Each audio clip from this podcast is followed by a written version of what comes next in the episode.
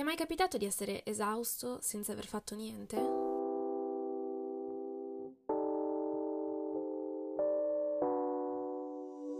Benvenuti nel primo episodio di A Metà. Io sono Martina e in questo podcast parliamo della vita fra i 20 e i 30 anni. Che bello! Che decennio importante, no? Compiere 20 anni è più o meno come mi immagino possa essere fare un viaggio in macchina bendati. Arrivi a destinazione, sei curioso di sapere dove sei, hai un po' di caga, quella bella però, l'aspettativa sale, sei emozionato, togli la benda ed è... ma pensavi sarebbe stato speciale? Sorpresa, non è cambiato niente, o almeno così pare, perché in men che non si dica ti ritrovi incastrato in dei meccanismi della vita per te nuovi, incomprensibili, e lì iniziano i problemi. Di solito, sottolineo di solito, non sempre, compiere 20 anni coincide con uno dei grandi momenti della vita, ovvero ho finito le superiori, ma cosa faccio? Ti ritrovi scaraventato di fronte ad infinite possibilità con una carovana di persone e parenti che aspettano con ansia di darti il consiglio della vita, pronti a scannarsi fra loro, assetati di sapere in cosa finalmente consiste la tua scelta, cosa farai della tua vita. Tu ti trovi lì di fronte a loro, pronto a vedere la delusione nei loro occhi. Non ho voglia di fare assolutamente niente, magari me ne vado un anno in giro per il mondo a scroccare divani, poi vediamo. Solo il pensiero di far uscire queste parole dalla tua bocca sai che manderebbe tuo padre in coma, probabilmente. Non lo so, magari faccio qualche test d'ingresso, mal che vada, nel mentre cerco lavoro. Pensa che bello essere una di quelle persone che fin dal passeggino sapeva esattamente che cosa avrebbe voluto fare da grande. Loro lo sanno, si impegnano per raggiungere il loro obiettivo e alla fine ci riescono. Io ne conosco qualcuna e ogni volta che le incontro mi fermo ad osservarle, incuriosita. Provo a studiarne i movimenti, cerco di capire se appartengono o no alla mia stessa razza. PS, se fai parte di questa categoria non ti offendere, la mia è semplicemente pura invidia. Quando mi sono diplomata sapevo che avrei voluto studiare. Non sapevo cosa, ma sapevo che mi sarebbe piaciuto farlo. Nel dubbio ho fatto test d'ingresso per 5 facoltà diverse. Quando con un po' di fierezza ho chiamato mio papà e gli ho detto di essermi iscritta anche all'esame per entrare a lettere, è scoppiato a ridere e mi ha detto: pensa a fare qualcosa di serio. Pensa che a me sembrava già fin troppo serio così, figurati. Vabbè, alla fine mi è andata bene, mi sono laureata in comunicazione e marketing e guarda dove sono a fare un podcast. Che poi nella vita faccio anche altro, eh. Comunque, che tu abbia scelto di continuare a studiare oppure no, inevitabilmente prima o poi arriva il giorno in cui ti devi scontrare con il mondo del lavoro. Aia. Anche solo cercarlo, sto lavoro, è una fatica. Che questo già la dovrebbe dire lunga su quello che sarà. Partiamo. Scrivi il curriculum, cazzo la punteggiatura, stampalo, mi raccomando la foto, carina. Poi armati di pazienza e sorriso e parti con la distribuzione, che manco i volantini del Lidl. I più tech lo mandano via mail, ma a me le cose piace soffrirle, quindi pronti, via. Poi parte la seconda fase, quella dell'attesa. Nessuno si fa vivo.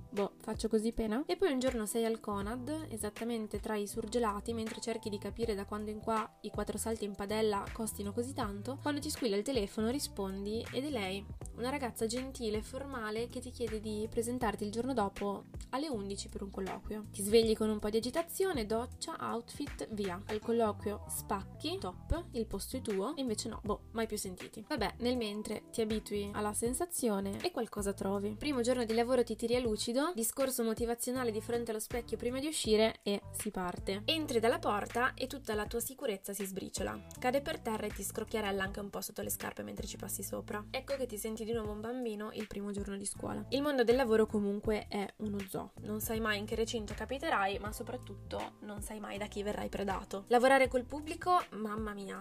Lavorare in back office, che noia. I colleghi, quello va un po' a fortuna. Diciamo che è una roulette russa. Vabbè, comunque mettiamo che trovi un equilibrio più o meno stabile. Non c'è solo il lavoro. Ore di sonno arretrate, la cesta dei panni alta come te, l'abbonamento in palestra che è lì tanto per, i tuoi amici che ti chiedono di uscire, tua mamma che ti chiede perché non vai mai a cena, devi mangiare sano, mi sono dimenticato di pagare la multa, dove ho parcheggiato, chissà quanto arriva di riscaldamento sto mese, andiamo a ballare, perché non mi rispondi, andiamo a ballare, calcetto, ti sei ricordato di quell'appuntamento, devo andare dal dentista, mi sa che ci lasciamo. Ecco, più o meno io sono arrivata a questo punto quando ho scelto di andare in terapia. Dopo un po' di chiacchiere la mia psicologa mi guarda e mi dice: hai mai pensato che forse non riesci a fare niente perché hai troppe cose da fare? Eccoli, mesi di nodi allo stomaco sbrogliati da una frasetta banale, di quelle che potresti trovare scartando un Bacio Perugina. E in effetti no, non ci ho mai pensato. 22 anni, un lavoro che, gli esami che si accumulano, una casa in disordine, le camicie stropicciate, la sveglia che strilla 8 volte prima di essere gentilmente esortata a tacere per sempre. E no, non mi è mai venuto in mente che il motivo che mi spinge a passare la domenica mattina a guardare TikTok anziché stirare potrebbe essere che in effetti ho troppa carne al fuoco per decidere cosa vale la pena mangiare. Non so se mi spiego, ma per me questa è stata una rivelazione incredibile. E ancora oggi, quando mi capita di rimandare per ore ed ore delle necessità, come quella di pranzare ad esempio, mi devo sforzare di andare davanti allo specchio e convincermi che ce la posso fare. Non so se ti è mai capitato, cioè sai esattamente quello che dovresti fare ma non lo fai. Trovi delle scuse inutili pur di non affrontare il garbuglio che hai in testa, perché sappiamo benissimo che il problema non è passare l'aspirapolvere, il problema ce l'hai con te stesso. Quindi fidati di me, che ci sono passata, se ti dico che ti devi sforzare 5 minuti, che sono assolutamente sufficienti a capire quello che provi in quel momento. Cos'è, rabbia? Sei arrabbiato con te stesso perché non riesci mai a dire di no? Sei deluso perché continui a riprometterti che finirai il capitolo entro la settimana e nel mentre passano 2 mesi? Ti odi perché sei disordinata o perché sei talmente precisino che le persone non ti sopportano? Non importa. Tutto ciò non importa. Tu scomponi e accetta. Fai un pezzettino per volta e nel mentre accetta quel tuo difetto come se fosse della persona più cara che hai al mondo. Perché alla fine lo sei. Accettarlo non vuol dire dimenticartene, ma è il primo passo per cercare di migliorarlo, di diventare una persona migliore per te stesso. In fondo la relazione più lunga che avrai è quella con te stesso, ma di questo ne parliamo in un altro episodio. Oggi non posso dire di essermi sbrogliata, la magistrale mi guarda ancora facendo ciao ciao con la manina e ho un armadio nel quale potrebbe nascondersi Bugo, che non me ne accorgerai dal casino che c'è, però ho accettato i miei difetti, li guardo in faccia, li riconosco e mi voglio bene lo stesso, anche quando non ho voglia di stirare.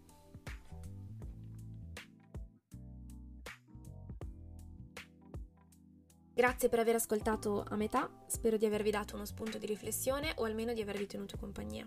Fatemi sapere se vi è capitato di attraversare un momento di stallo e se sì, come l'avete superato. Se c'è un argomento particolare che vorreste affrontassi, fatemelo sapere. Nel mentre vi saluto e ci sentiamo la prossima settimana. Un bacio!